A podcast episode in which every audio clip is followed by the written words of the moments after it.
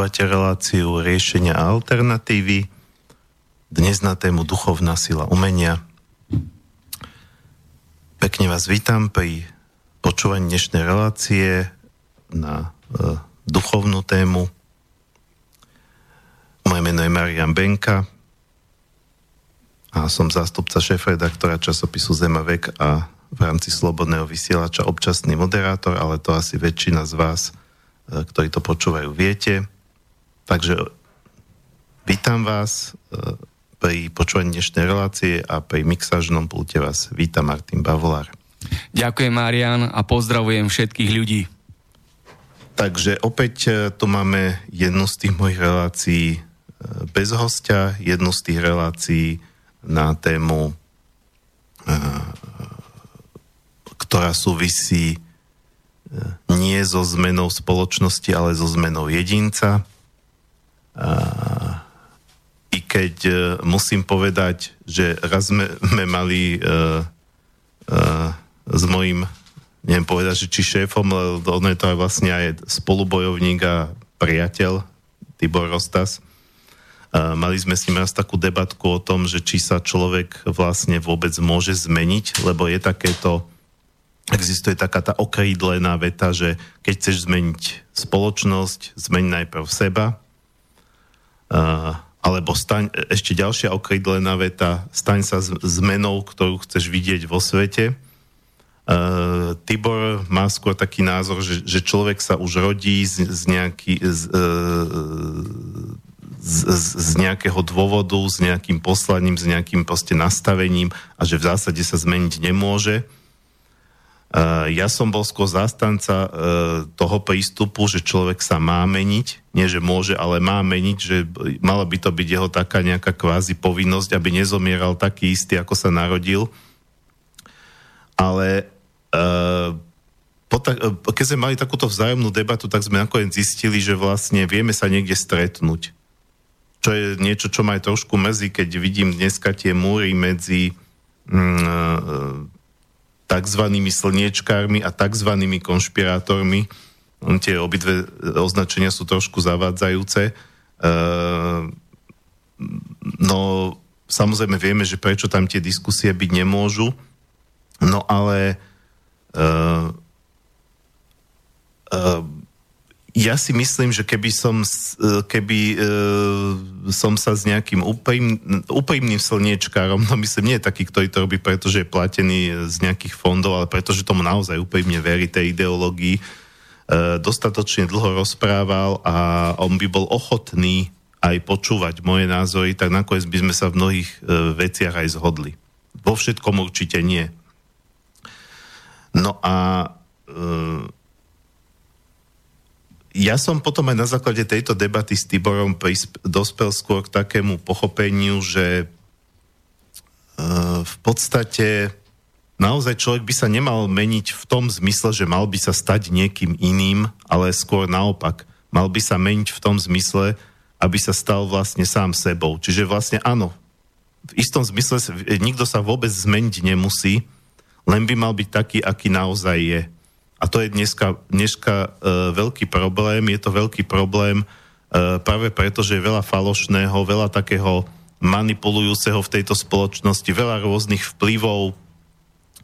Uh, ľudia vždy boli samozrejme pod vplyvom, pod vplyvom svojich rodičov, pod vplyvom povedzme církvy, pod vplyvom nejakej vrchnosti, no ale teraz vlastne tá vrchnosť, ktorá je niekoľko zložková, tá vrchnosť, ktorú vidíme a tá vrchnosť, ktorú nevidíme, Uh, tak uh, má mocný nástroj a to sú médiá. Uh, to je vlastne celý ten zábavný priemysel, proste veľa, veľa kanálov, ktoré veľmi silno pôsobia na naše vedomie a podvedomie a dokážu nám vlastne istým spôsobom infiltrovať aj do podvedomia určité myšlienky, určité postoje, o ktorých si myslíme, že sú naše vlastné, že sme vlastne sami na to prišli. A potom vlastne prestávame byť sami sebou. Čiže taká tá cesta nejakej osobnej zmeny alebo osobného dozrievania je možno nie cestou dopredu, ale naopak cestou no keby som povedal, že dozadu to by vyzeralo, že spiatočnícky. Povedal by som, že cestou dovnútra.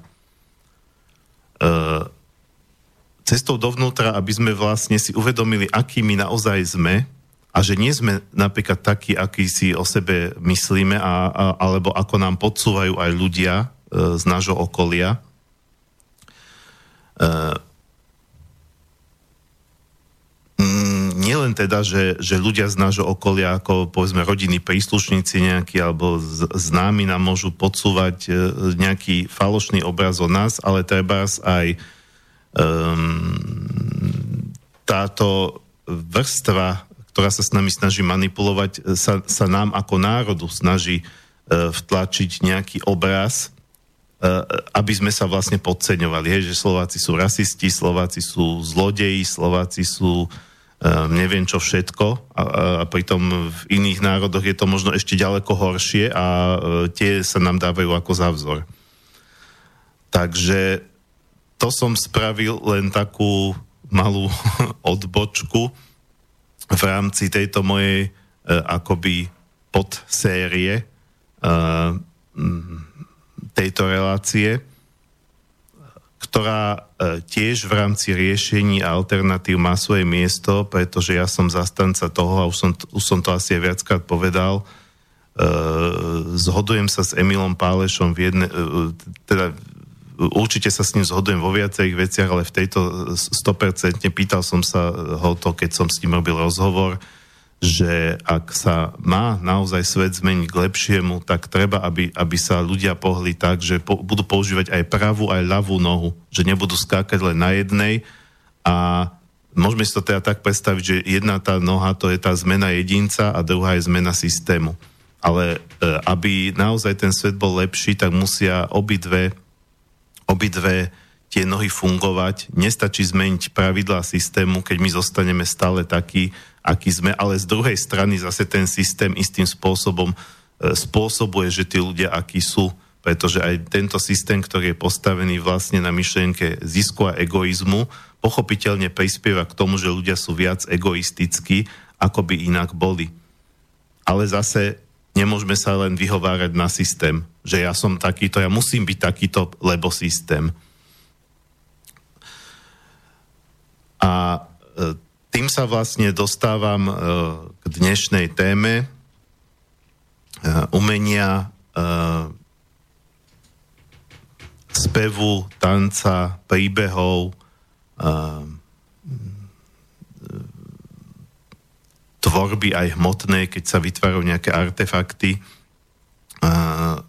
kde sme e, takisto zabudli akoby alebo zabudáme na ten pôvodný účel a pôvod, pôvodný zmysel toho, prečo vôbec umenie alebo tvorba vznikli a prečo vlastne uh, sprevádzajú človeka od úplne pradávnych čias, uh, keď z, e, vlastne od, od toho, no to nebol moment, aj keď, aj keď, keď si pozriete Kubrickov film Vesmírna Odisea, tam sa to ukazuje ako moment, že to bol nejaký mimozemský zásah, ale tak zrejme to nebol moment, ale nejaké obdobie, proste, e, proste, e, ale môžeme to ako z historického hľadiska povedať, ten nejaký moment v histórii ľudstva, keď človek e, prestal byť len zvieraťom a vykročil z tej živočišnej ríše a stal sa niečím viac.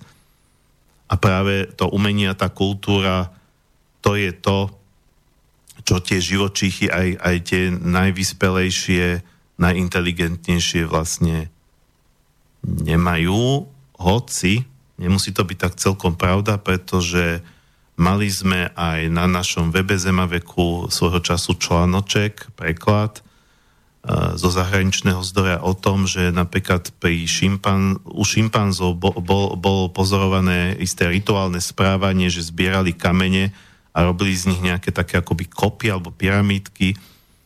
Um, samozrejme pre vedcov je to stále záhada, že prečo to robia. Nemá to zjavný nejaký praktický účel, čiže môže to byť možno aj u tých šimpanzov nejaká forma primitívneho umenia alebo, alebo uctievania niečoho, nejakého veľkého šimpanza, možno, že naozaj majú nejaký koncept nejakého kvázi náboženstva, niečoho veľmi takého jednoduchého, no ale tých šimpanzov sa na to opýtať nikto nemôže, takže môžeme ich len pozorovať.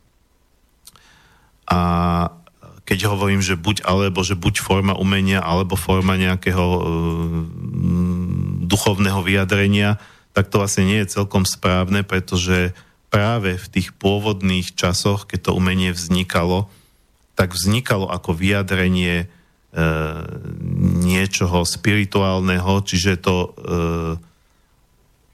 umenie bolo v zásade duchovné. Nejaké iné nebolo.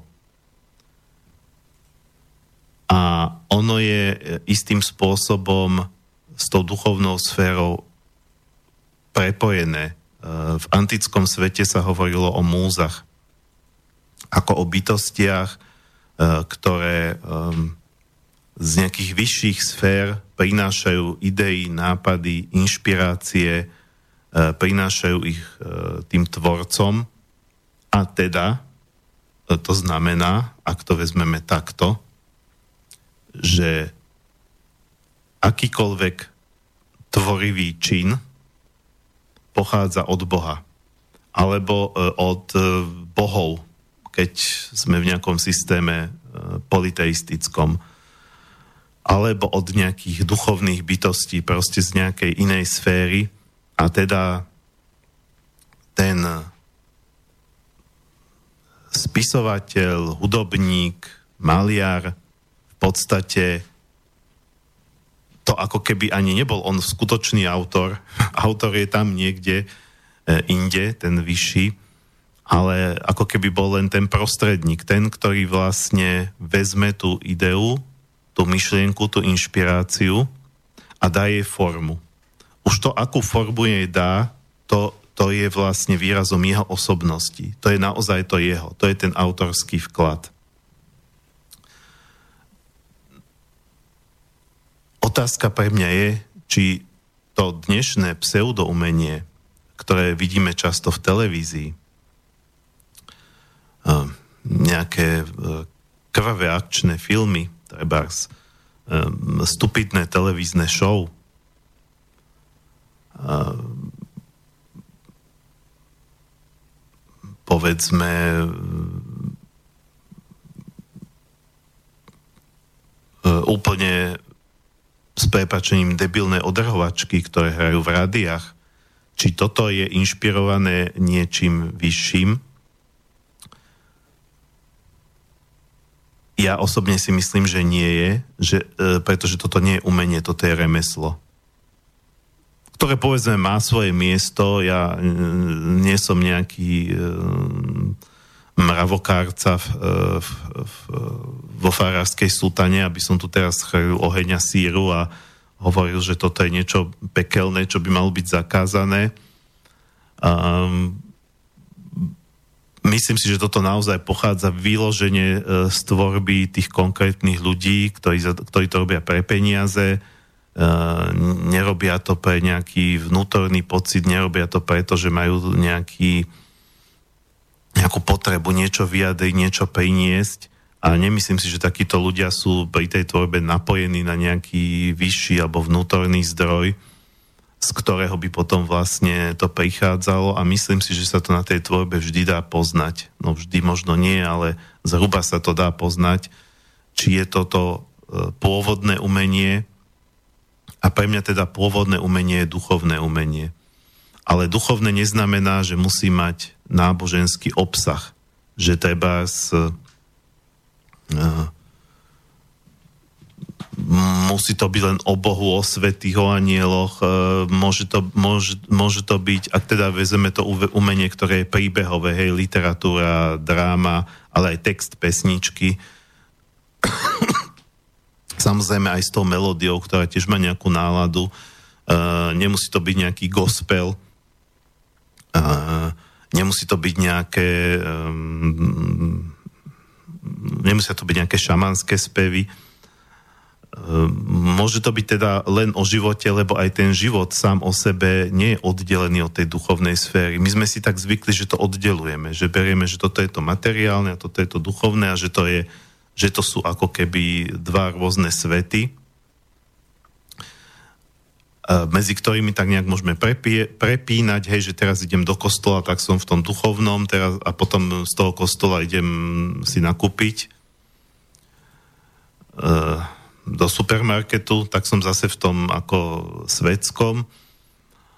Ale e, napríklad, keď nepôjdete si nakúpiť do supermarketu, ale pôjdete si nakúpiť niekde do tržnice, kde, kde napríklad bude nejaká tetuška, ktorá a nie je to tá podvodnička, ktorá nakúpila vo veľkosklade a potom to predáva na trhovisku akože domáce, ale naozaj nejaká tetka z dediny, ktorá si proste s láskou sa tam starala, treba zo svoju jablonku, Uh, možno sa aj dokonca prihovárala. Viem, že starí ľudia uh, dokonca, keď pestujú ovocie, zeleninu, tak sa s ňou rozprávajú, spievajú jej. Spievajú. To je tiež tvorba, to je tiež umenie. To umenie nemusí byť nič veľké. A práve tá spontánnosť, častokrát znamená, že, že ten, kto to, kto to, kto to tvorí, e, celá ľudo, ľudová pieseň napríklad pôvodne uh, nebola taká, že sa to zapisovalo. Tí ľudia nepoznali noty. To znamená, že tie piesne vznikali častokrát spontánne v tom danom okamihu. E, dokonca existuje ja som, to, ja som to videl v jednom dokumente, týka sa to, teraz si nespomeniem, ako sa volajú vo Fínsku, čo sú, čo sú vlastne takí tí pastieri sobov. Akoby tak, také etnikum, ktoré žije ďaleko na severe Fínska. A jedna žena z tohto etnika, ona to vlastne predvádzala, že to je ich forma umenia alebo piesne, e, že vyjde, vyjde napríklad e, z domu, postaví sa na prach rozhľadne sa okolo e, po krajine a nacíti sa, e, čo, čo povedzme cíti pri tom pohľade a začne spievať. Jednoducho začne to vyspievávať, to, čo v tej chvíli prežíva. Pomedzi to ide, povedzme, e, toho soba podojiť, sobicu, e, pomedzi to e, proste robíte domáce práce, ale, ale, ale stále z nej ide taký prúd spevu, tojí soba a spieva o tom, aký má z toho pocit. A to je, to je niečo, to je situácia, keď sa naozaj e, tá matéria a ten duch stretávajú. Robím niečo praktické, ale robím to duchovne. Robím to vlastne e, s napojením na nejaký vyšší zdroj, a tá pieseň vzniká pre ten okamih, čiže ani by nemalo význam um, prísť a natáčať to, aj keď teda tá žena, ktorú som videl v tom dokumente, musela s tým súhlasiť, že ju tí dokumentaristi natáčali, ale v zásade je to niečo, čo, čo, čo, čo sa nerobí pre záznam, preto aby sa to napálilo na CDčka, alebo no, CDčka už sú zastaralé, ale rozumieme sa, hej, aby, aby sa to niekde distribuovalo a niekto na tom zarábal, pretože uh, to je niečo, čo vzniká pre ten okamih, pre tú chvíľu a potom už bude ďalšia chvíľa a zase bude, zase bude situácia sa zmení a bude potreba inej piesne. Takže e, toto je to prapôvodné, e, keď chcete, tak aj šamanské, aj keď ja teda, hoci sám som ako predstaviteľ nejakých šamanských techník alebo takého novodobého šamanizmu, tak si uvedomujem, že to slovo samo o sebe môže v niektorých ľuďoch vyvolávať odpor. A, a pritom, ak to slovo šamanský nahradíme slovom pôvodný alebo prapôvodný, a, tak je to vlastne to isté. Takže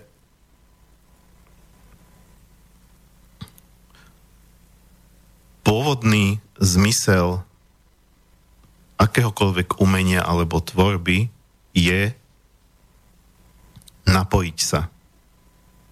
Alebo to je, nie že zmysel, to je predpoklad. Tak by som to povedal. Je to lepšie povedané. Je to predpoklad, aby, aby, aby mohlo e, vzniknúť umenie tak, ako bolo pôvodne zamýšľané. Napojiť sa, stíšiť sa, byť vlastne, počúvať svoje vnútro, pretože vo vás, ten Boh nie je len hore na nebesiach, ale je aj vo vás, vo forme vašej duše. To znamená, keď vy ste v spojení s vašou dušou a vtedy začnete tvoriť, tak je to to. Vtedy, v tejto začína byť to pravé a nemusí sa to stretnúť s komerčným úspechom, ale človek, ktorý vlastne takto tvorí, tak ani nerieši, či to bude mať komerčný úspech. Tvorí tak preto, že mu to samo o sebe prináša radosť a e, takáto tvorba, keď vy napríklad v, tak, e, v takom stave vnútorného súznenia začnete spievať, hoci poviete, že spievať neviete, ale to je nezmysel. Spievať vie každý. Kto vie používať hlas? Pokiaľ máte nefunkčné hlasivky, to je druhá vec. Máte nejaký zdravotný problém. Ale pokiaľ máte hlasivky v poriadku, tak vždy zaspievate. E, niekto povie, že no, zaspievam ale falošne. No a čo? Vadí to?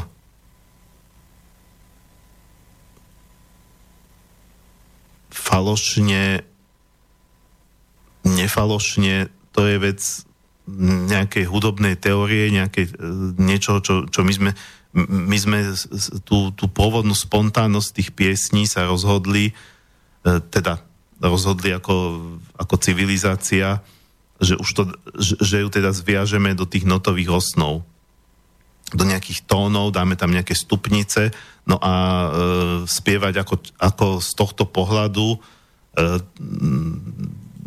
čisto alebo správne je teda zaspievať tie tóny tam, kde patria. Ale napríklad e, existuje e, tzv.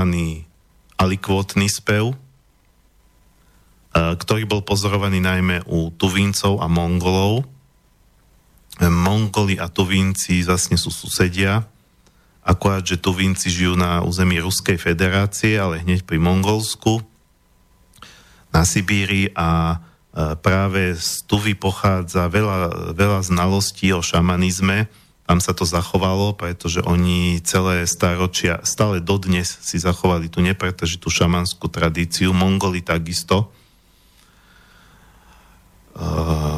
Takže sú to jedny z posledných takých e, autentických oblastí, kde sa dá k takému k tomu zdroju pôvodného šamanizmu dostať. Ani nie tak tá Amerika, severná určite nie.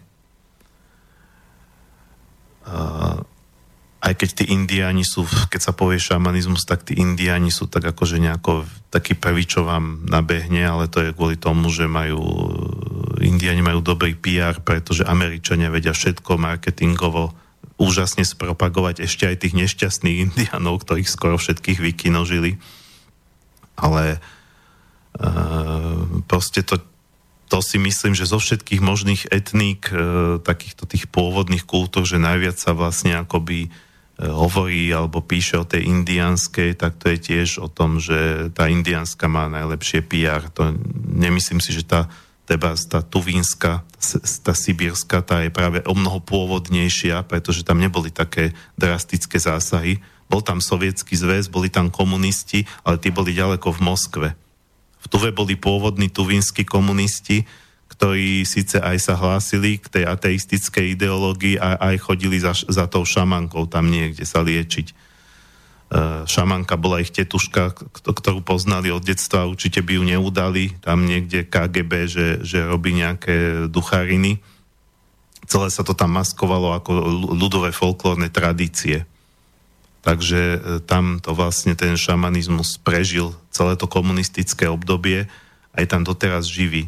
No a v týchto kultúrách je tzv. alikvotný spev, kde vlastne je to taký hrdelný spev, E, kde, kde, ktorý vzniká tak hĺbšie v hrdle ako bežný spev a tam vlastne vznikajú tóny alebo zvuky, ktoré nie je možné zaznamenať do notovej osnovy. Ne, ne, ne, nepasujú na žiadnu tú linku, takže e, dalo by sa povedať, že tí tuvinci alebo mongoli spievajú falošne, ale ich to netrápi, pretože oni spievajú falošne z pohľadu e, našej e, teórie, našej kultúry.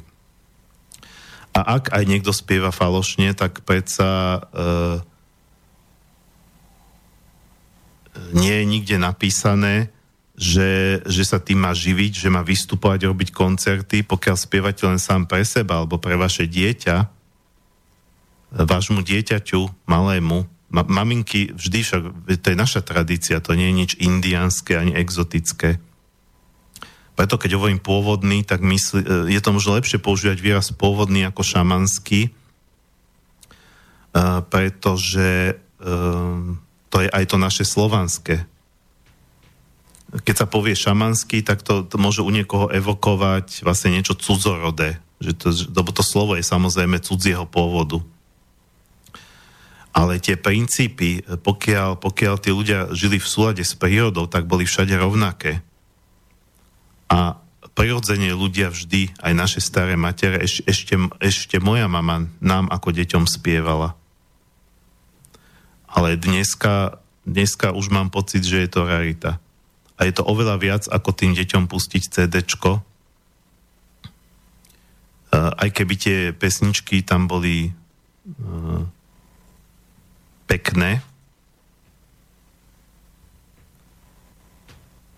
ale uh, ja by som to odporúčal, ak máte malé deti, skúste im spievať. Či už nejaké ľudové naše tradičné pesničky, uspávanky, alebo si niečo vymyslíte. Alebo naozaj to robte spontánne, spievajte im bez slov, len proste také tie slabiky, lá, wá, wá, há, a tak. A uvidíte, že to ukľudní aj vás, aj to dieťa. Napojte sa na váš vnútorný zdroj, napojte sa na dieťa, cítite, že jeho malá dušička je súčasťou vašej duše a že jeho dušička a vaša spolu sú súčasťou niečoho väčšieho, jednej, jedného veľkého Božieho vedomia.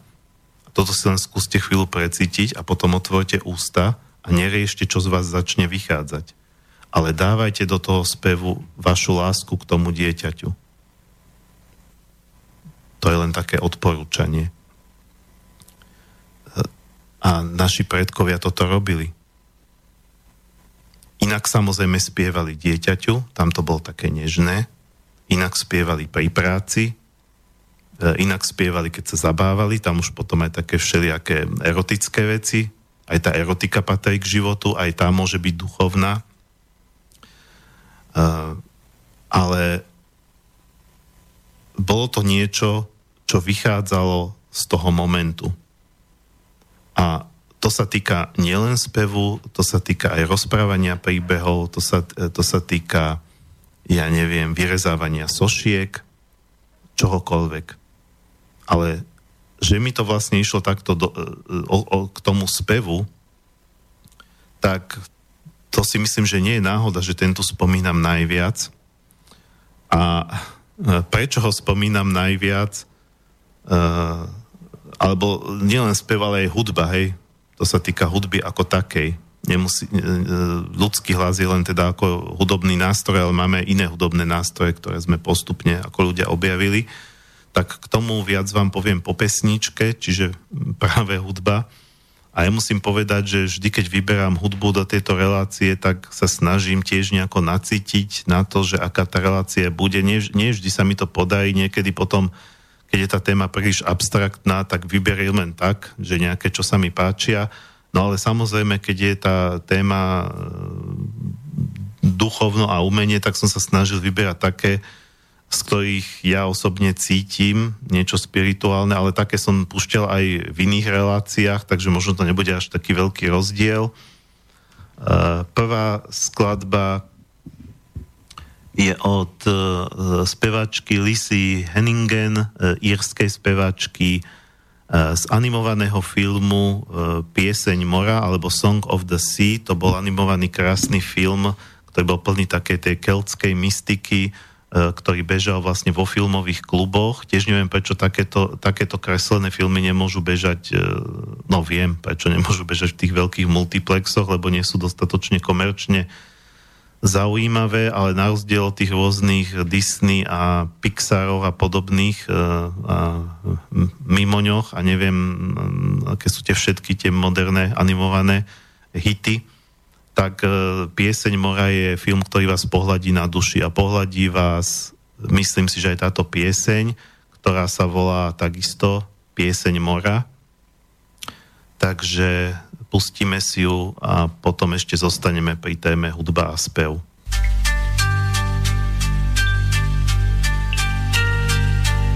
Between the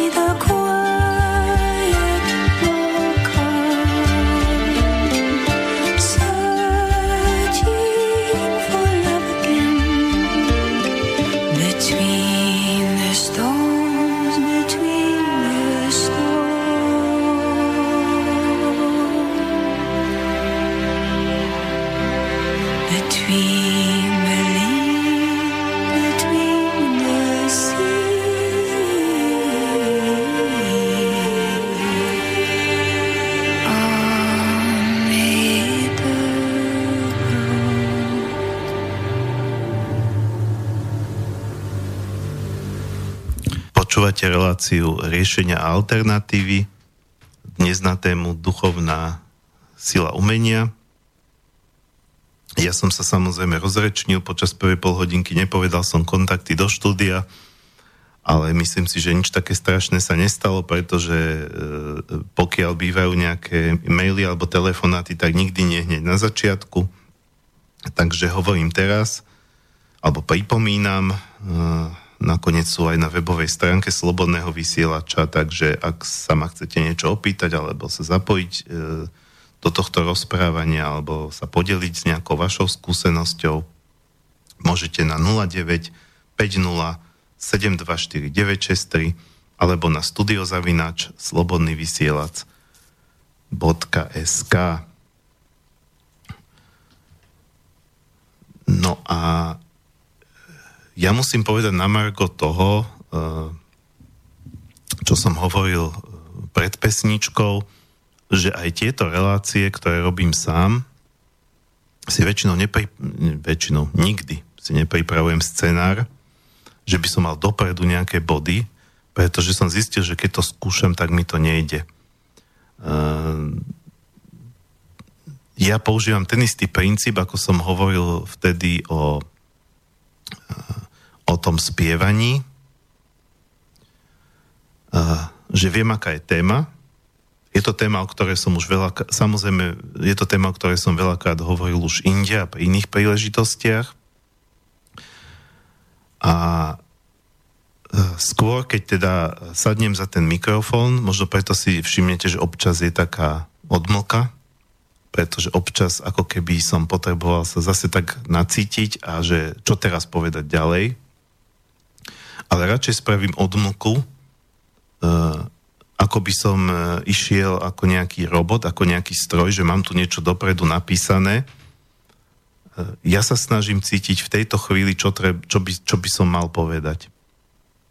Nehovorím, že som 100% sústredený a 100% naladený, pretože to prostredie štúdia je predsa len také trošku no, neumožňuje vám úplné uvoľnenie. Je to iné ako ja neviem, maliar v svojom ateliéri, kde je jeho prostredie, kde sa fakt môže uvoľniť, môže sa úplne sústrediť na ten proces tvorby. A, alebo spisovateľ, keď si nájde nejaký svoj kútik, alebo ten skladateľ a tak ďalej. Takže nie je to 100%, že by som bol teraz nejaké čisté médium, cez ktoré to len prúdi, ale snažím sa to tak nejako, taký kompromis že aby to bolo aj o tom nejakom mojom momentálnom cítení, ako to ja teraz cítim, ale samozrejme je tam aj ten rozum zapojený. Nedá sa proste uh, upadať do nejakých tranzov, aspoň nie pri rozprávaní, pretože toto je rozprávanie, ktoré by vám malo dať nejakú hlavu, petu a nejaké informácie. Keby som tu mal spievať, spievať šamanským spôsobom, tak by to bola čistá improvizácia, to znamená, že, že by som sa naozaj len tak nejako naladil a, a tak ako som spomínal pred pesničkou, ten prípad, že, že dieťatku, ale to nemusí byť len dieťatku, to môžete spievať aj sami sebe a môže byť pre vás napríklad e, veľkým prínosom e, aj na uvoľnenie rôznych napätí, keď vyspievate e, niečo, čo vás trápi. Alebo čoho máte nejaký pretlak. E, to, ako som spomínal, tých, tých domorodcov vo Fínsku, že oni vlastne um,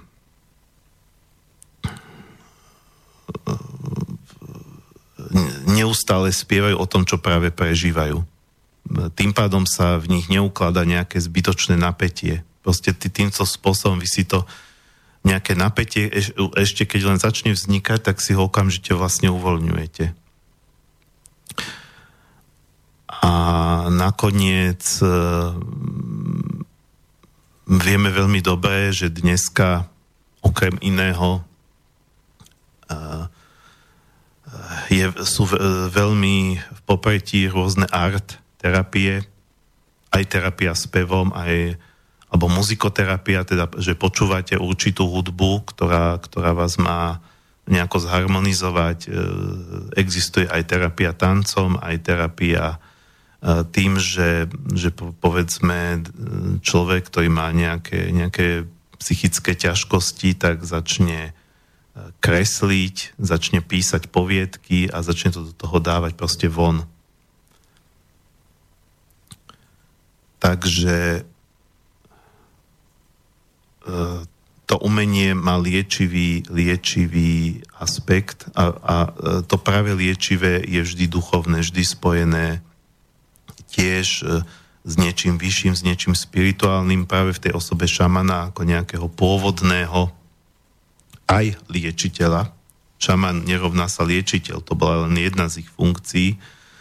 Uh, tam sa vlastne prepája to, že um, áno, môže byť, on bol aj prvý umelec, zabávač, ten, ktorý vlastne niečo tvoril pre tých svojich e, súkmeňovcov, bubnoval, spieval, rozprával príbehy, zbieral bylinky, e, vyjadroval sa aj k nejakej situácii kmeňa, aj keď mali nejaké problémy s inými kmeňmi, čiže dalo by sa povedať, že bol aj politik, alebo taký politici v dnešnom slova zmysle vtedy neboli, ale proste verejný činiteľ, a, tak e, vo všetkých týchto mnohých funkciách, v ktorých ten šaman bol, tak e, nad tým všetkým, tým zastrešujúcim bolo to hlavné a to podstatné, že bol kanálom do duchovného sveta. A že v tom duchovnom svete čerpal aj svoje schopnosti, aj, aj informácie, ktoré mohol priniesť tým súkmeňovcom, e, čerpal silu a čerpal inšpiráciu. Čiže čokoľvek, e, čo robil, e, akúkoľvek z tých svojich mnohých činností, tak to robil tak, že bol napojený na zdroj. A využíval nie svoju vlastnú energiu, ale energiu zdroja. Božiu energiu, božskú silu, môžete si to akokoľvek nazvať. A človek nemusí byť šaman, nemusí byť nejaký svetec, nemusí byť nejaký guru, aby niektoré z týchto princípov nemohol využívať aj tak sám pre seba. Možno to nebude vedieť robiť e, tak efektívne ako takíto nejakí ľudia, ktorí na to boli aj trénovaní, učili sa to u svojho predchodcu, ale e, niektoré tie princípy sú tak smiešne jednoduché. Stíšiť sa, napojiť sa na zdroj, otvoriť ústa. E, dobre je, dobre je cítiť, ako keby... Hmm, ja tomu hovorím, že ako keby ste mali v hrdle takú nejakú záklapku, ktorá naraz tak povolí, keď si to hrdlo uvoľníte, spadne dole a vy naraz objavíte, že tam dole máte ešte iné časti hrdla, z ktorých viete vydávať ešte ďalšie iné tóny a vtedy budete prekvapení, čo z vás začne vychádzať, aké zvuky ste vy vlastne schopní vydať. By ste to o sebe v živote predtým nepovedali. A to mám e, mnohoročnú skúsenosť aj z mojich kurzov, keď, sa, e, keď tam ľudia začnú spievať, tak sú väčšinou sami prekvapení. Ja tam nikoho nenútim spievať. E, robíme väčšinou spoločné bubnovania, a pri tom bubnovaní, kto chce, ja vždy hovorím, že okrem bubna máte ešte jeden e, hudobný nástroj a to je váš hlas. A to je jeden z najdokonalejších nástrojov, ten stvoril Boh alebo príroda a, a vášmu hlasu sa v podstate nevyrovná nevyrovná e, žiadny vyrobený hudobný nástroj. To sú ako doplnky. Aby to lepšie znelo, hej, je to zaujímavejšie na počúvanie, ale ten hlas je základný. A ten hlas lieči. Tak ako som hovoril tým, že začať, e, jedna vec, že môžete teda vyspievať nejaké vaše pocity, aj hlavne teda tie negatívne, aby to vo vás nezostávalo, ale aj tie pozitívne, pretože ich tým posilníte, keď máte z niečoho radosť. E, druhá vec je, že a najmä práve v tej tuvínskej a mongolskej tradícii tí šamani používajú špeciálny liečivý spev, to znamená, že opäť princíp stále ten istý. Napoja sa na e, pacienta alebo klienta, ktorý má nejaký, povedzme, zdravotný problém. Napoja sa na zdroj, najprv samozrejme na zdroj, až potom na pacienta, aby, aby už mali nejakú tú silu v sebe. A e, v tomto prepojení zač, začne ten šaman spievať a spieva pieseň, e, ktorá je ktorá prichádza k nemu z toho zdroja, ale prichádza pre toho pacienta. To znamená, že šaman je tu ako keby nejakým len kanálom medzi vyššou silou, ktorá, ktorá vlastne prináša tú harmóniu, e, tú rovnováhu do tela toho pacienta, pretože keď počúvate hudbu, tak to nie je len o ušiach, ale celé telo na to reaguje. E, to sú zvuk, e, a tak, teda keď počú, a to sa týka nielen spevu, ale samozrejme aj hudby ako také, aj instrumentálnej, a, to sú vibrácie. A, a, tie vibra- a vaše telo, keď je tým vibráciám vystavené, tak na ne reaguje. Preto, e, preto e, nie je jedno, či počúvate hudbu disharmonickú alebo harmonickú. Ako ja si niekedy rád pustím aj nejaký šialený metal, ale nepočúvam to od rána do večera. Takže e, pokiaľ si pustíte, e, no a pokiaľ, pokiaľ vy idete na takéto liečenie šamanské, že ten, ten, ten šaman vám, vám vlastne v tej chvíli, v tom okamihu prinesie pieseň, ktorá je špeciálne pre vás a ktorá vlastne vzniká preto, alebo prichádza práve preto, aby vás liečila, je to pieseň, povedzme, pre vás žlčník, keď s ním niečo máte, tak e, to môže to pomôcť. Samozrejme, tieto tradičné kultúry nemajú tak silné nástroje ako moderná medicína. Moderná medicína má tú výhodu, že vie zachrániť život aj, aj vo veľmi pokročilých štádiách choroby. Keď vy máte ten žlčník už veľmi chytený, tak vám ten šaman väčšinou už nepomôže. Uh, dnešná medicína vie ten žlčník vyoperovať. To je druhá vec, čo to spraví potom v tom energetickom tele, keď vám chýba nejaký vnútorný orgán, ale zachráni vám to život. E, nejaký šaman z pralesa by vás už v takom štádiu pravdepodobne nezachránil.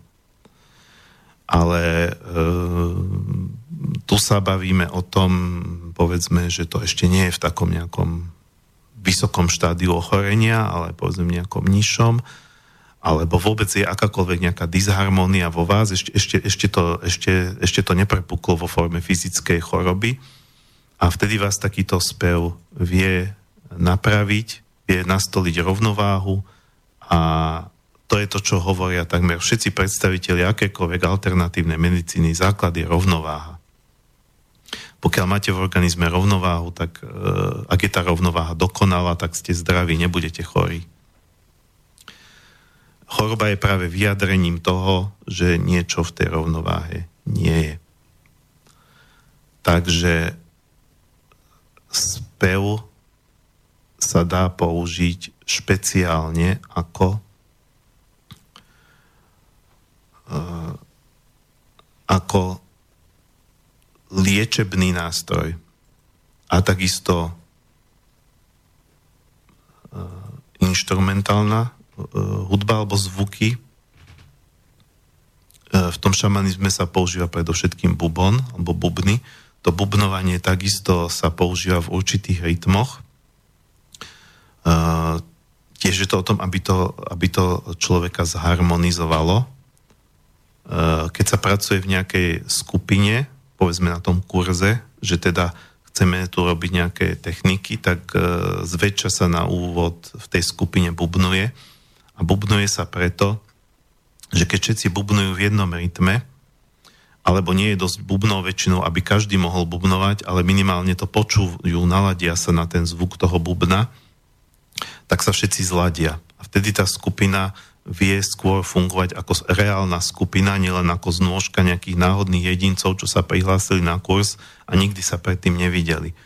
Pre mňa je zaujímavé to, že tí ľudia, keď sa začne v skupine bubnovať, väčšinou začnú bubnovať ako jeden muž alebo jedna žena, aby sme boli rodovo korektní. jeden človek, jedna bytosť a, pri tomto predtým nikdy nenacvičovali, možno prvýkrát v živote držia ten bubon a dokonca e, dokážu fungovať tak, že nikto nemusí dávať znamenie, že kedy prestaneme. Tá skupina proste naraz ako, ako jeden muž, poviem nekorektne, to je jedno, ja viem, že sú tam aj ženy, a, a e, proste naraz v tej istej chvíli prestane. Alebo, alebo začne tak prirodzene stišovať, pretože keď každý z tej skupiny cíti tú spoločnú energiu, tak proste cíti, že teraz silnejšie, teraz to vrcholí, teraz začne mlátiť do toho, ešte dám do toho e, viac sily, teraz to už začína ísť tak do, do takého pokoja, tak budem tichšie, jemnejšie a mm, málo kedy sa stalo, ja si hádam ani nepamätám taký prípad, že by sa stalo, že by tam niekto pôsobil v tej skupine ako rušiaci element, že by si išiel svoje a že by to jeho neladilo s tými ostatnými. Ja si dokonca viem predstaviť, že toto by strašne prospelo uh, zasadnutiu mestského zastupiteľ, od mestského zastupiteľstva až po, až po Národnú radu Slovenskej republiky, keby tí ľudia predtým, ako začnú rokovať, si sadli do kruhu a spoločne si zabubnovali. Um, nemuseli by bubnovať v rámci kresťanských tradícií, by to niekoho mohlo iritovať, ale by si zaspievali, ja neviem, na kráľovej holi. To je mantrická pieseň, to proste ako, my si tiež neuvedomujem, že niektoré naše slovenské piesne, ako majú v sebe silu. Myslíme si, že musíme len tam nejaké indické mantry alebo nejaké šamanské spevy. Ale veď e, stačí, stačí sa pozrieť ako na to, čo tu máme my doma tak aj by to bolo také národné, prečo by tam mali ujúkať ako indiani naši poslanci. Áno, nech si spoločne zaspievajú napríklad na Kráľovej holi. Alebo nejakú inú peknú slovenskú pieseň. A to by ich podľa mňa dostalo do úplne iné nálady, keby si to zvykli robiť pravidelne. A to je samozrejme sci-fi, ale len to hovorím ako príklad. Pretože e, spoločný spev alebo aj spoločné bubnovanie, niekedy tam niekto prinesie pišťalku napríklad. Takže to nie je len o bubnoch. Spoločné hranie ľudí zbližuje, nerozdeluje. Hudba spája.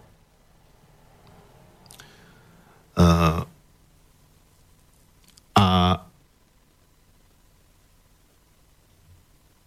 to e, monotónne bubnovanie alebo aj monotónny spev E, takisto e, to, to môže byť to e,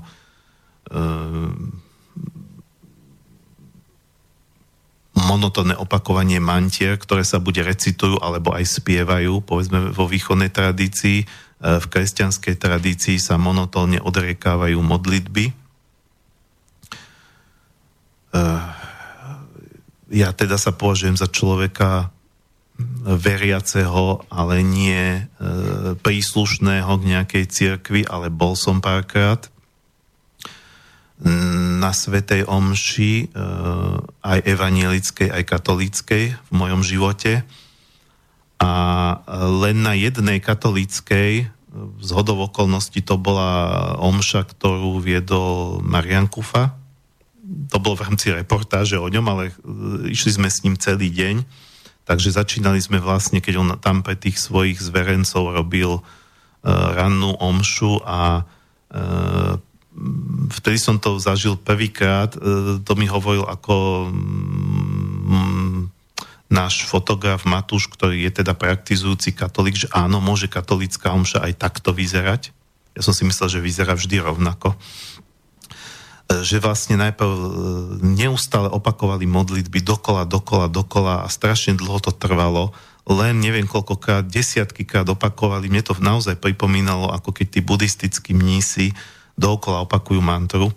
Ale základ je teda monotónnosť, e, ktorá ale má istú, e, mala by tam byť istá frekvencia. A jedno, či sa monotónne modlíte, opakujete mantry, monotónne spievate, monotónne bubnujete, alebo používate hrkálky, nemyslím teraz detské, ale také tie etnohrkálky v, v, v jednom rytme, tak ten monotónny zvuk spôsobuje to, že vaše vedomie sa naladí na frekvenciu e, toho zvuku ktorá je stále rovnaká, preto montóna, že stále sa drží celý čas tá istá, nemení sa, tak aj e, vaše vedomie, váš mozog sa naladí na, na túto určitú frekvenciu a vtedy sa dostávate do zmeneného stavu vedomia a, a vtedy ste schopní uh, uh, začať pracovať aj na duchovnej úrovni, takže áno, aj v prípade toho šamanizmu ten bubon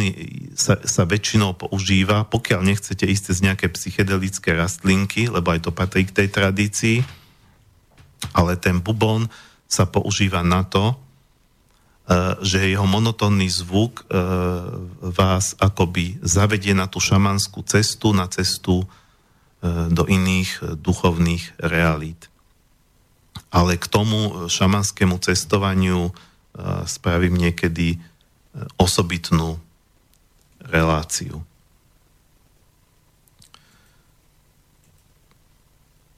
Takže myslím si, že k tej hudbe, aj keď som tam pomedzi to tuším miešal aj iné, iné, iné formy umenia, ale to je pochopiteľné, pretože všetko so všetkým súvisí, tak myslím si, že k tej hudbe som tak akorát stihol takéto podstatné povedať.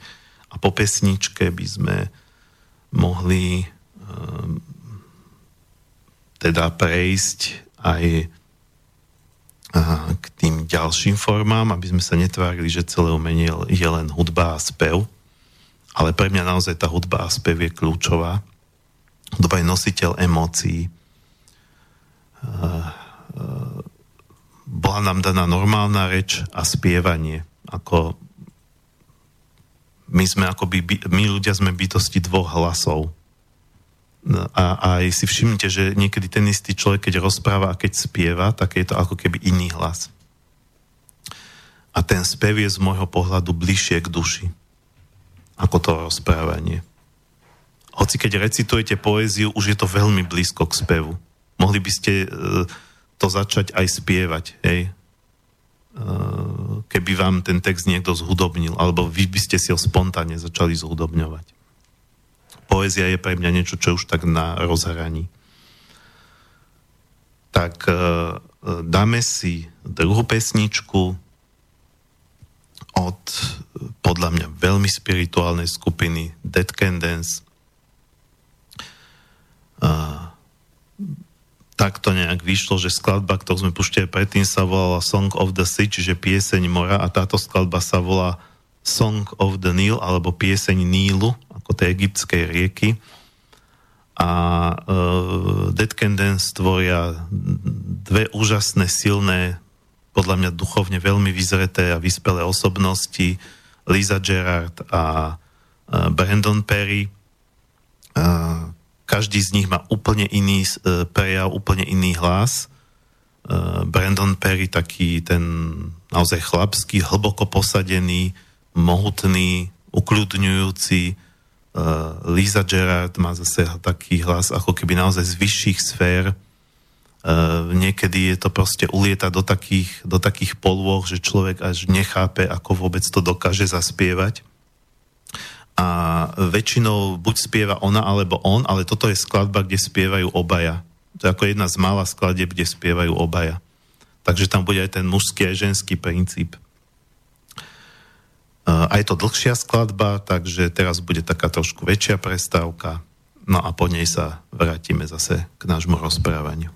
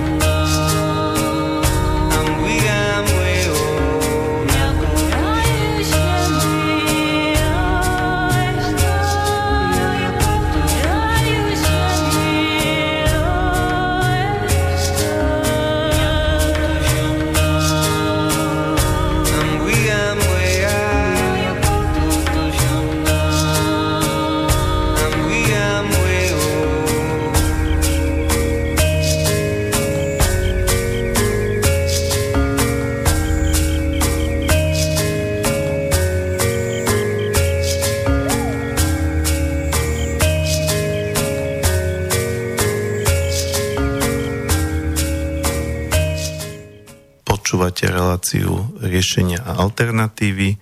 Dnes na tému e, duchovná sila umenia.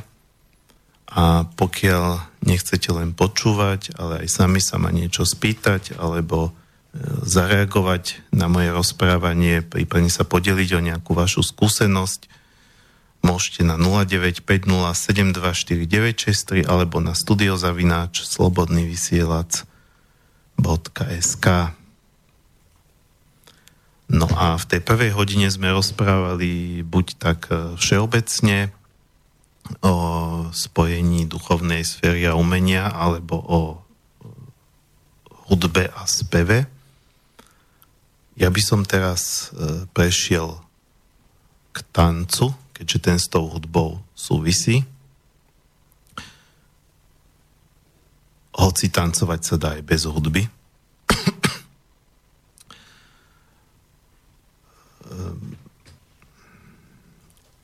Existuje aj nieč... Z tohto pohľadu, ako keď hovorím o tanci, tak hovorím o akomkoľvek pohybe, ktorým chceme niečo vyjadriť.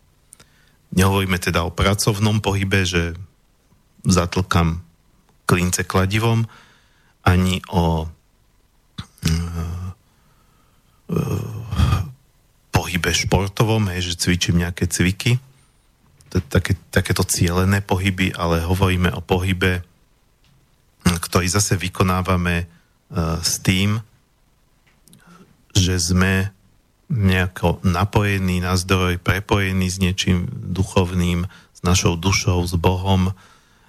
A to samozrejme takýto pohyb nebude mať tanečné kroky, nebude mať choreografiu, nebude to žiadna, žiaden tango, ani valčík, ani proste nič také.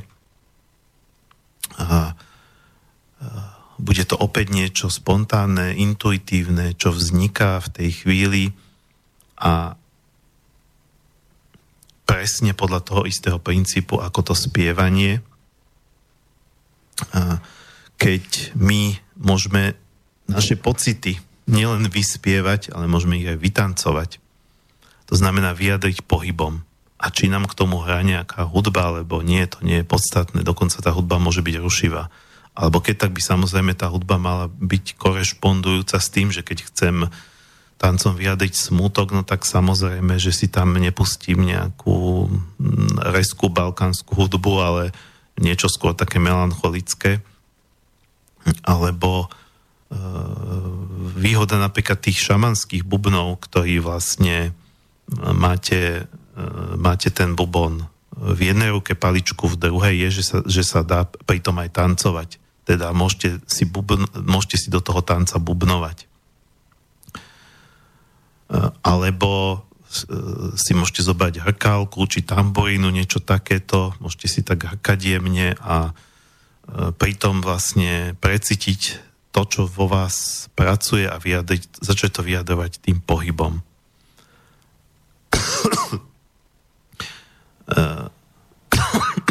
Pardon.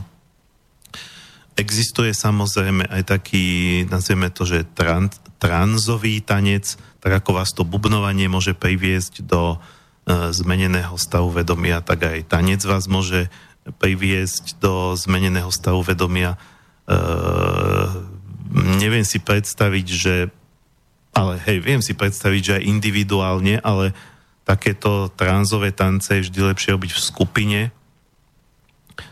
Uh, tancovanie okolo ohňa. To proste robili ľudia odjak živa. Keď vás to strhne, uh, ja som takéto tancovanie okolo ohňa zažil, keď som bol na chodení po žeravom uhlí a myslím si, že veľmi prispelo k tomu, že potom uh, každý prešiel po tom žeravom chodníčku teda najprv sme okolo tej uh, vatry tancovali, ujúkali, bubnovali. Uh, z pohľadu zvonka sme museli vyzerať ako skupinka bláznov, ale uh, naozaj to človeka potom tak strhne, že jeho vedomie sa niekde posunie a uh, keď sa bavíme o fenoméne žeravých uhlíkov, hoci nechcem toto rozpitvávať, lebo to už nepatrí tak úplne do tejto témy, tak uh, existujú rôzne teórie, uh, ako to vôbec môže fungovať, ale ja, ja nehovorím, že viem, ako to funguje, ale myslím si, že to funguje tak, že človek sa dostane do takého stavu, že uh, mozog prestane vnímať tie signály, že to páli. Čiže keď vy neviete, že to má páliť, tak vás to nepopáli. Až, ta, až taká je sila vedomia, sila mysle.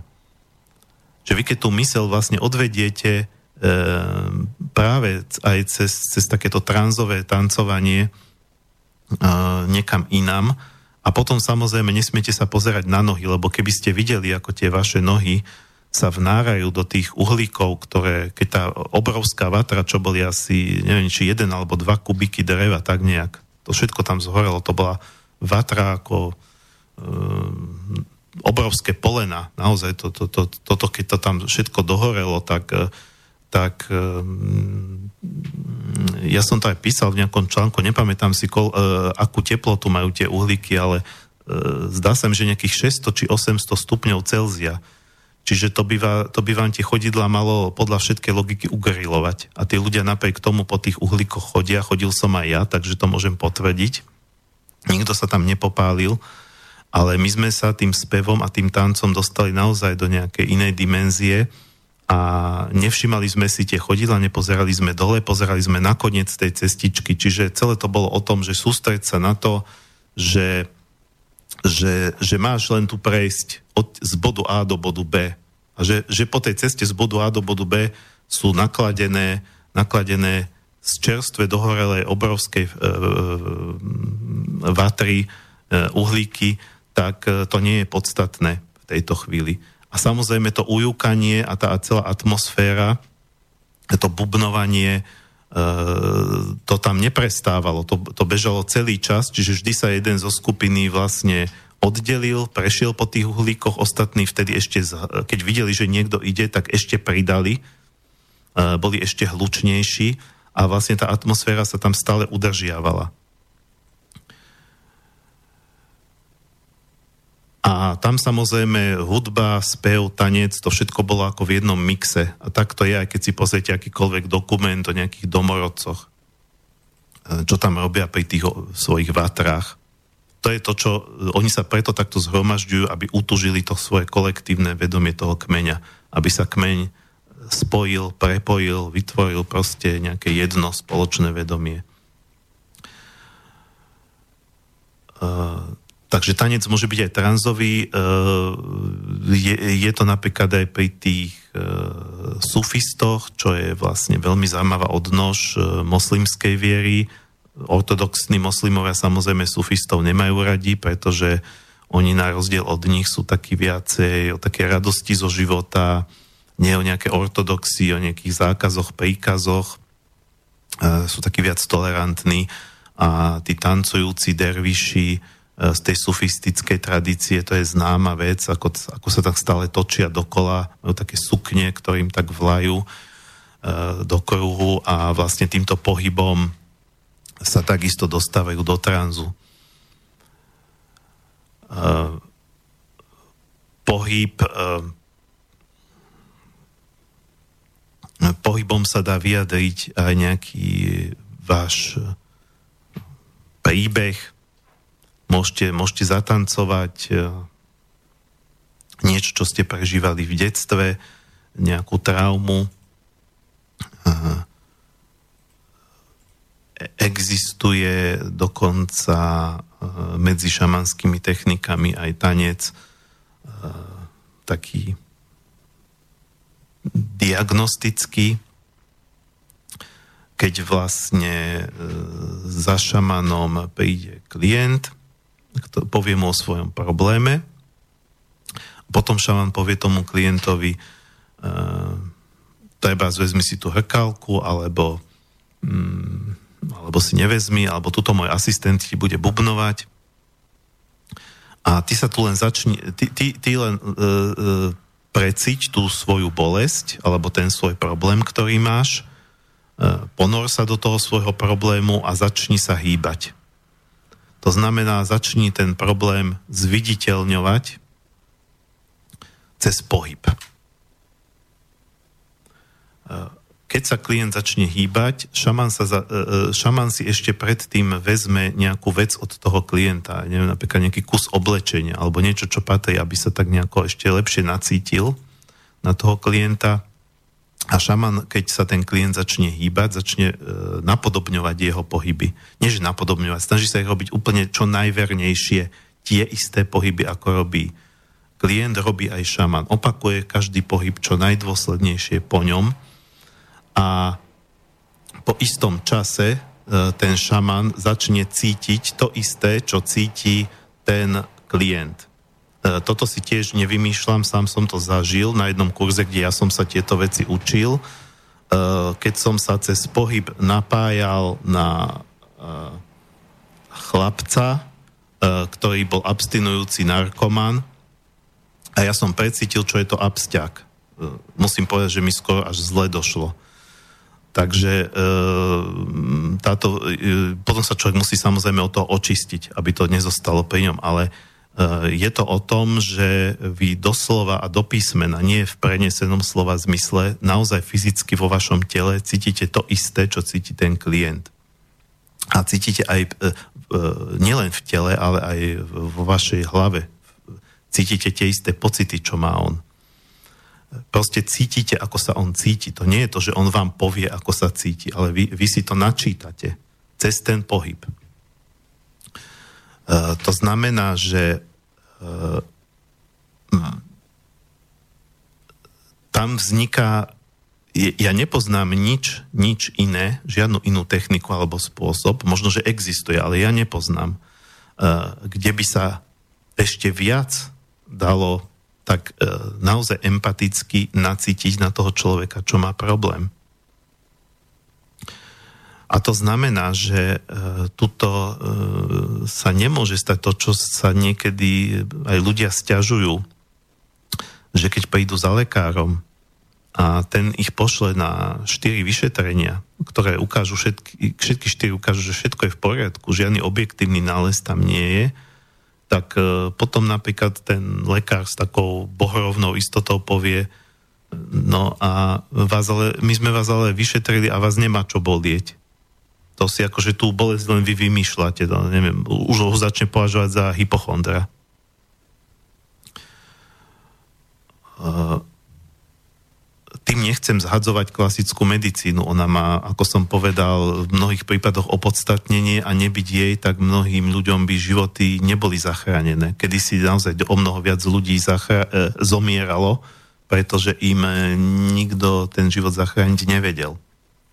A, ale hovorím to o istej empatii, mnohí lekári ju samozrejme majú, nie všetci sú takíto arogantní, ale toto je nástroj, e, pomocou ktorého vy môžete doslova prežívať E, pocity toho druhého. A o to lepšie môžete potom e, skúsiť mu aj pomôcť. Keď naozaj nemáte to skreslené, nemáte to skreslené tým, že len počúvate, čo on hovorí. Pretože už keď o, o tom hovorí, už to nemusí podať úplne presne. Takto je to presné.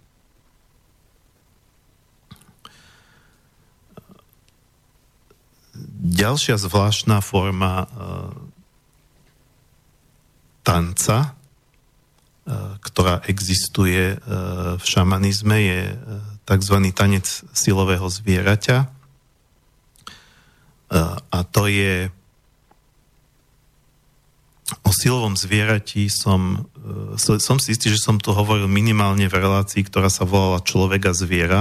Ak tak si ju skúste nájsť v archíve, ak ste ju nepočuli ale v šamanskej koncepcii silové zviera je e, symbol nejakého toho zvieraťa v nás. Vy, vyšli sme zo živočíšnej ríše z prírody a stále sme jej súčasťou, aj keď sme viac ako zvieratá. E, je to taká nejaká bytosť, ktorá nás e, sprevádza našimi, našim životom, môže sa nám ukazovať vo forme, ja neviem, jelenia, medveďa, vlka, divokého zvieraťa, nezvykne sa ukazovať vo forme nejakého domáceho zvieratka, žiadna, žiadna ošípaná, žiadna kráva. a um, je istým vyjadrením nejakej našej, našej vnútornej sily. Uh, dá sa s tým potom ďalej pracovať, pokiaľ vedome vieme, čo, čo je naše silové zviera, vieme s tým vedome pracovať a vieme to uh, proste ono vždy prináša nejakú kvalitu do nášho života, nejakú silu, ktorá nám môže pomôcť.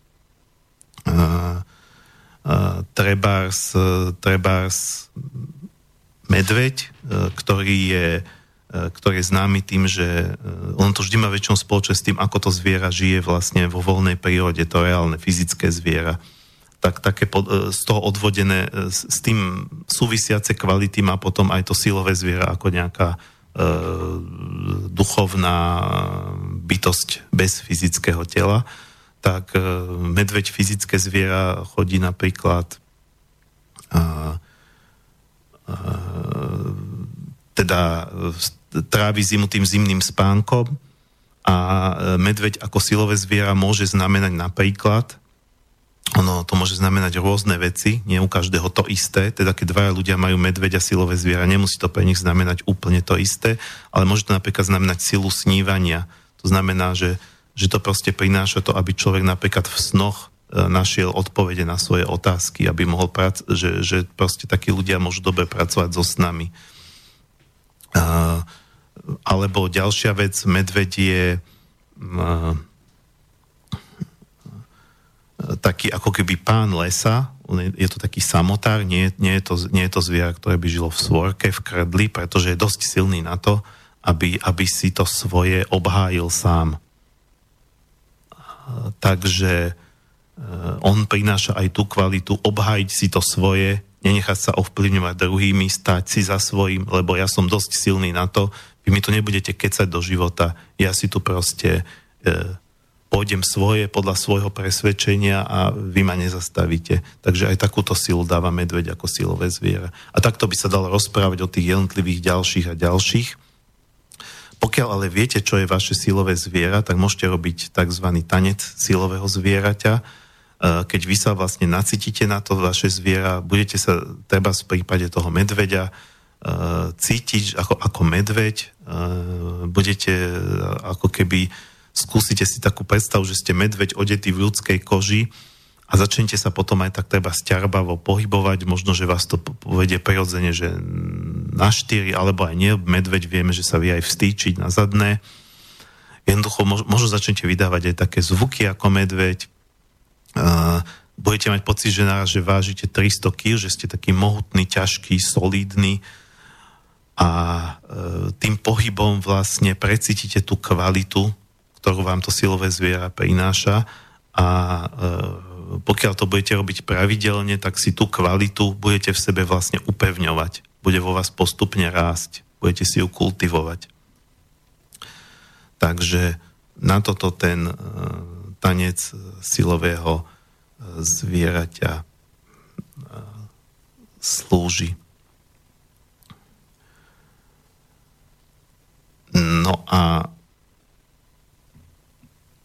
povedal som, že e, cez ten tanec sa dá vyjadriť aj nejaká časť vášho príbehu. E, dajú sa, dajú sa teda, dá sa zatancovať napríklad nejaký váš pocit, ktorý ste mali ako dieťa, ktorý ste mali ako tínedžer, ktorý ste mali, ja neviem, v období vašich prvých hlások, e, v čase, keď ste sa ženili, vydávala a, a tak ďalej. E, takže nakoniec existuje aj balet alebo scenický tanec, teda vlastne tancovanie príbehov, ale to už sú samozrejme formy, ktoré sú podľa nejakého daného e, scenára a ale váš príbeh je ten váš jedinečný a preto vy si ho, by ste si ho mali vyjadriť vašim vlastným spôsobom.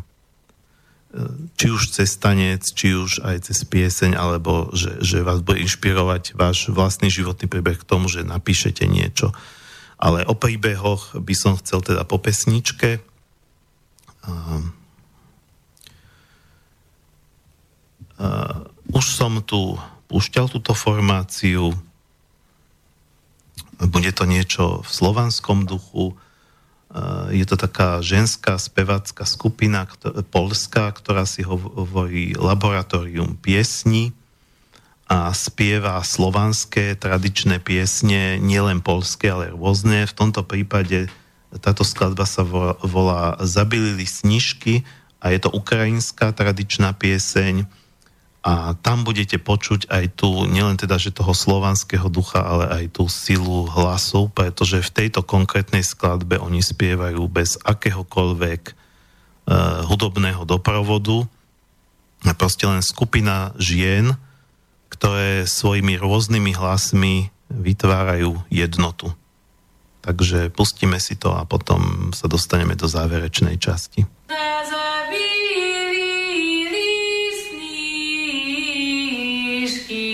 for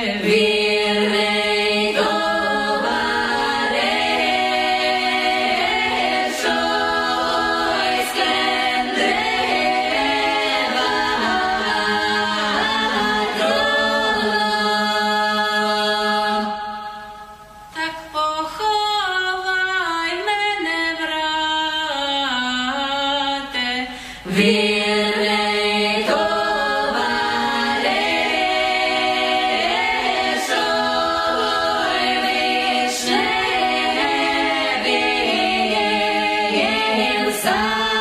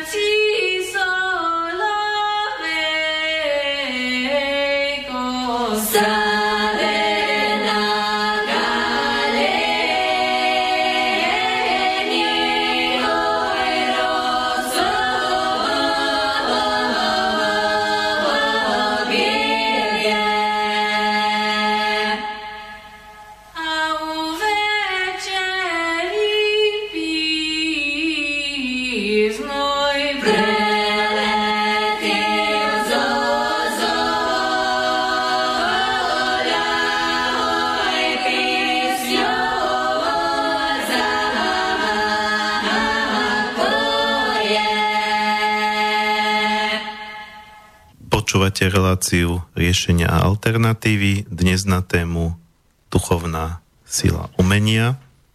Dostali sme sa do záverečnej časti, ale sme stále na jej začiatku, takže ešte státe, stále máte príležitosť sa zapojiť e, buď telefonicky na 0950 alebo e, e-mailom na studiozavináč slobodnyvysielac.sk No a ja sa teraz dostávam od tanca k príbehom, taký nejaký mostík som urobil ešte pred pesničkou. Príbehy sú ďalší dôležitý aspekt. Príbehmi sa takisto dá aj, aj, aj v tom šamanizme liečiť šamani niektorí napríklad aj takto liečia, že porozprávajú klientovi nejaký príbeh archetypálny, ktorý súvisí s tým problémom, že napríklad um, má, má ten klient problém so strachom, že niečo sa strašne bojí, no tak mu porozprávajú príbeh o strachu. Uh, možno o niekom, kto ten strach prekonal Samozrejme, ten príbeh rozprávajú v istej atmosfére. Je to aj o tej atmosfére, ktorá sa okolo toho urobí. Uh, byť dobrý rozprávač príbehov, to samozrejme tiež nie je len tak. Ale opäť, pokiaľ ten príbeh rozprávate tak, že sa napojíte na nejaký zdroj, uh, môžete prinášať takisto príbeh pre túto chvíľu, ktorý priamo v tejto chvíli vzniká a vy tak, ako vzniká, tak ho rozprávate. Nie je to možno tak literárne uhladené, ale to takisto aj ten folklór nie je hudobne uhladený, ten pôvodný, to je niečo také hrubozemné. Ale poctivé a pôvodné a má to tú dušu a niekedy o mnoho väčšiu silu ako niečo, čo je tak ako vyšperkované a dotiahnuté už potom tým, tým racionálnym uvažovaním, že sú tam dotiahnuté nejaké detaily. Takže aj príbeh môže byť liečebný nástroj, a samozrejme toto vedia všetci terapeuti rôznych škôl, že vlastne pracujú s klientovým príbehom. To znamená, snažia sa v tom príbehu nájsť, nájsť nejaké miesta, kedy došlo k nejakej traume alebo kedy sa založilo niečo, čo vlastne spôsobuje tie jeho dnešné problémy.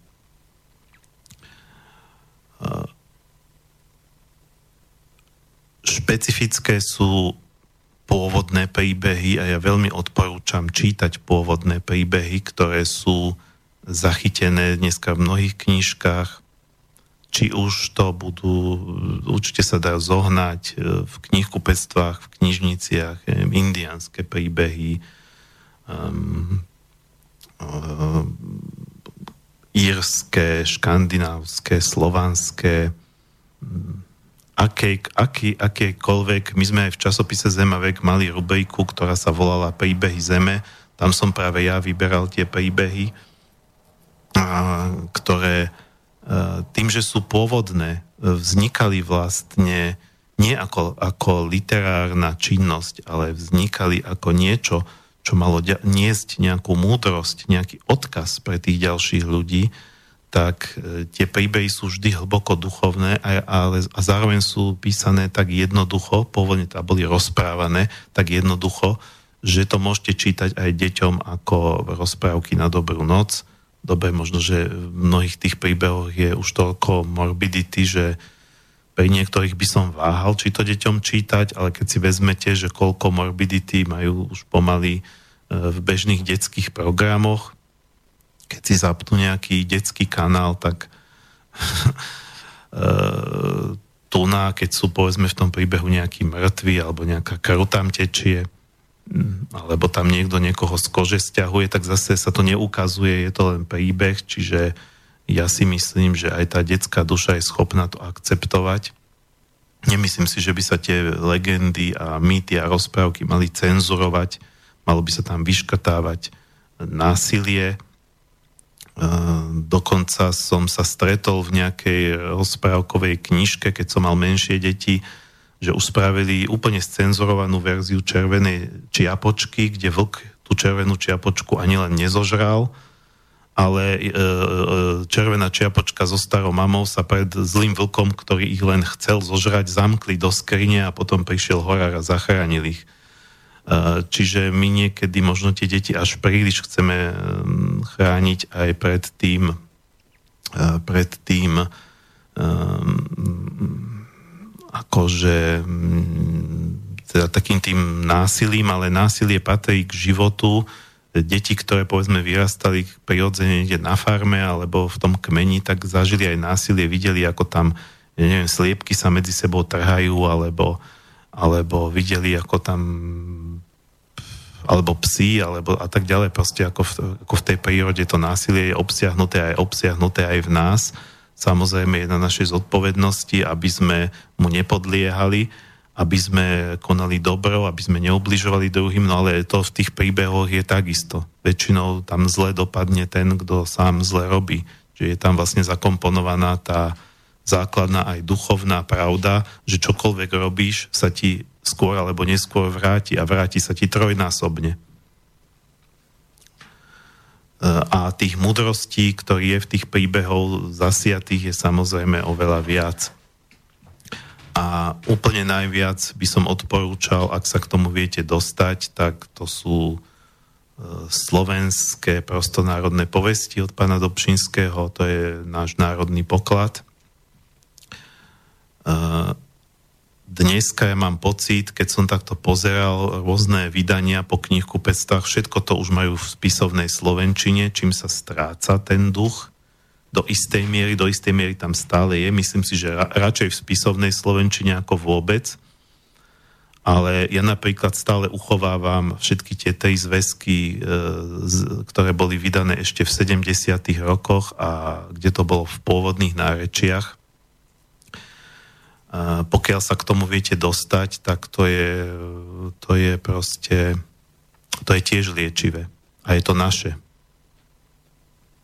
tak ako som hovoril, že um, môžeme my spievať všelijaké šamanské spevy, ale uh, keď si vieme zaspievať aj naše pôvodné piesne, tak je to dobré a takisto, keď si vieme uchovať naše pôvodné príbehy. Bohužiaľ tým prepisom do spisovnej slovenčiny sa už niečo z toho pôvodného stráca. Strácajú sa napríklad aj mnohé slova, krásne slova, ktoré kedysi sa používali, dneska sú mŕtve aj pod vplyvom angličtiny. A pokiaľ napríklad tieto príbehy číta niekto ako ja, kto má skúsenosti so šamanským cestovaním, alebo teda nemusí to byť šamanské cestovanie, ale proste s nejakým napájaním sa na duchovnú realitu, tak e, dokonca si uvedomí, ja som si to uvedomil, keď som ich čítal e, už ako človek praktizujúci šamanské techniky, tieto e, naše slovenské ľudové rozprávky, tak som vnímal to, čo som nevnímal ako dieťa, keď mi to rodičia čítali, že tam sú pasáže, ktoré sú akoby úplne vzorovými popismi šamanskej cesty. To znamená, že tí naši predkovia, alebo tí, tí, pôvod, e, tí pôvodcovia, ktorí ako prví rozprávali ten príbeh, ktorý sa samozrejme generáciami menil, to je jedno, či nejaký lomidrevo, alebo pán bodaj šťastia lavička, uh, to je uh, to je vlastne niečo, čo čo každý, kto sa zaoberá takýmto pôvodným duchovnom dôverne pozná. E, pre moderného človeka sú to možno fantasmagorie. Povie, že aj tí ľudia ale mali fantáziu. Ale to sú, to sú, to... My tie rozprávky zaraďujeme akože medzi fantastické útvary, akože je fantastická a realistická literatúra, tuto zaraďujeme medzi fantastickú. Fantastická literatúra je, keď si nejaký pán Tolkien vymyslel stredozem, to neverím, že ju niekde videl v nejakej duchovnej realite. To bol profesor, ktorý si študoval proste mytológie rôznych národov a vytvoril si na základe toho, e, alebo vôbec celá táto moderná fantasy literatúra, hra o, o tróny a tak ďalej. E, to je fantastická tvorba, lebo tí ľudia si, si proste vymyslia nejaký svet. Ale keď si vezmeme túto tzv. fantastickú ľudovú tvorbu, tak uh, uh, už podľa toho, ako je to napísané, E, tak, tak e, to sú, to je podľa mňa nie fantastická, ale, ale realistická literatúra, realistické popisy duchovnej reality. pokiaľ človek má s tou duchovnou realitou skúsenosti, samozrejme každý ju vníma individuálne, každý ju vníma nejak inak trošku, ale tie prvky, základné prvky, stavebné kamene tej duchovnej reality e, popisujú sa vo všetkých tradíciách viac menej rovnako. To znamená, tie základné princípy platia a všetky tie princípy nájdete aj v slovenských ľudových rozprávkach. To znamená, že ten, kto pôvodne tie príbehy rozprával, musel mať skúsenosť s duchovnou realitou. A ja viem aj od ľudí, ktorí ma tie šamanské veci učili, že presne takto fungovali tí šamani v kmeňoch, že oni si tie príbe- že oni boli aj rozprávači príbehov. To bola jedna z ich funkcií namiesto televízie, internetu, celý kmeň sa večer zhromaždil pri ohni a šaman im niečo rozprával. A on rozprával aj staré príbehy, ktoré sa naučil od svojho učiteľa, predchádzajúceho šamana. To boli príbehy, ktoré sa predávali v tom kmeni z generácie na generáciu, ale tiež pôvodne niekde vznikli ako nové. A k týmto pridával svoje vlastné nové príbehy. A tie príbehy vznikali tak, že on vlastne len e, prerozprával svoje zážitky a skúsenosti, ktoré zažil v tej duchovnej realite. E, takže dalo by sa, to by bolo zjednodušenie, ale dovolím si to zjednodušiť, veľmi zjednodušenie by sa dalo povedať, že pôvodné príbehy ľudstva, e, ktoré si ľudia rozprávali ešte predtým, ako vôbec bola nejaká civilizácia, tak e, boli vlastne popismi šamanských ciest alebo popismi proste zážitkov z inej duchovnej e, reality, ktorú kľudne môžeme nazvať aj rozprávkovou ríšou. Keď niekto začne robiť tie šamanské cesty, tak väčšinou tí ľudia sú prekvapení, že sa cítia, ako keby sa ocitli uprostred rozprávky. No ale rozprávky v tom pôvodnom slova zmysle, pretože keď sa povie, že ja, ja sa cítim ako v rozprávke, tak si automaticky predstavíme, že len, že to musí byť niečo milé a príjemné. Ale ako som povedal, v tých rozprávkach bola aj krutosť, bolo tam aj násilie, čiže nie každá e, šamanská cesta musí byť nieč, e, niečo príjemné a milé. Ale vždy je to niečo silné. Je tam, je tam nejaká sila a, a preto aj tieto pôvodné príbehy, podobne ako pôvodné piesne, majú v sebe majú v sebe uh, silu a vedia nás osloviť. Uh, bez ohľadu na to, že nie sú tak literárne vyšperkované, nie sú tak literárne dokonalé ako, ako uh, tvorba, povedzme, tých uh, už ako spisovateľov konkrétnych, tam, kde vieme, kde to už nie je ľudové, kde už vieme preradiť konkrétneho autora, ale e, tí jednotliví spisovatelia, autory, e, niekomu sa môžu páčiť, niekomu sa nemusia, ale všimnite si, že tieto pôvodné príbehy, mýty, legendy, rozprávky, to sa páči v podstate každému. Ja nepoznám človeka, ktorý by povedal, že mne sa nepáčia ľudové rozprávky. Pretože to bolo niečo, čo vznikalo priamo zo zdroja. A niečo, čo vznikalo zo zdroja, nemôže byť zlé. Bolo to možno trošku naivné, ale a navyše sa to, ono sa to došperkovalo nie tým, že jeden spisovateľ by si sadol a nejak to došperkovával, doťahoval detaily, došperkovávalo sa tým aj, že, že si to predávali generácie po sebe a že vlastne sa to tak brusilo, že každý ten ďalší, kto to rozprával, to nejako pozmenil, niečo k tomu dodal. A vznikalo to aj v rôznych verziách. Keď si aj vezmete toho Dobšinského, tak e, k poznámkam z tých príbehov e, Dobšinský sám ako e, dopisoval, že v tej a tej stolici, alebo tam a tam sa tento príbeh rozpráva trošku inak, hej, tam, tam ten hrdina iný koniec to má trebárs uvádzal tam aj tie alternatívy k tomu príbehu. A okrem iného tým, že e, ten Dobšinský zachytil tie rôzne nárečia, tak ukázal aj tú jedno z tých najväčších bohatstiev slovenského národa a to je tá naša rôznorodosť.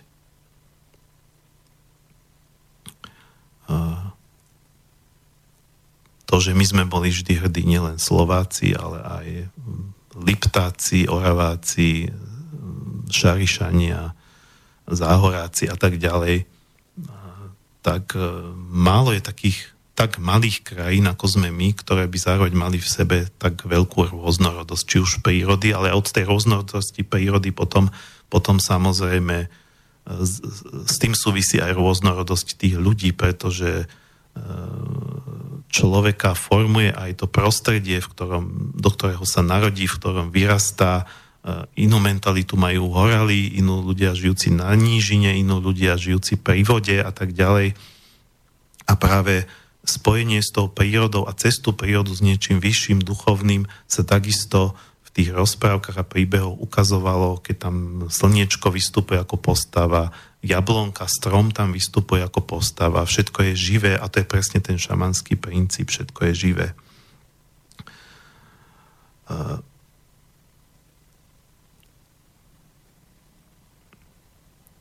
No a vy si môžete vytvárať svoje vlastné príbehy, nemusíte len čítať takéto staré, ale môžete si vytvárať aj vaše vlastné príbehy opäť na mieru e, toho, čo vlastne e, prežívate, e, inšpirované vašim vlastným životom. A nemusí to byť nejaká úžasná literárna tvorba, ja si myslím, že bohužiaľ dneska sa tá tvorivosť stráca aj preto, že máme toľko tých profesionálnych tvorcov a keď porovnáme tú našu tvorbu, e, básničky je dobré si písať, ale to som, to som zaznamenal, že veľa ľudí na Slovensku, aspoň čo som ja poznal, tak píše poéziu alebo písalo. Len málo, ktorí z nich to vydali knižne, ale tak píšu si tak pre seba. Ja si myslím, že aj Slovenčina je úžasný jazyk na poéziu.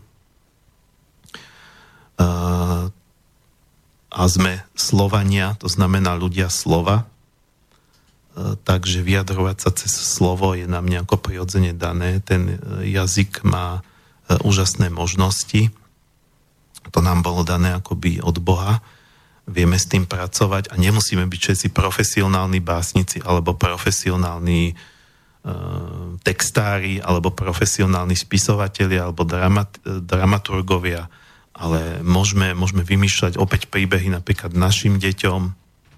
Ako som povedal, že spievať im je úžasné, keď vášmu dieťatku vymyslíte príbeh, ktorý bude špeciálne šitý na ňo, kde vlastne treba to dieťa bude postava, alebo vymyslíte si inú postavičku, ale bude to vlastne inšpirované vašim dieťaťom.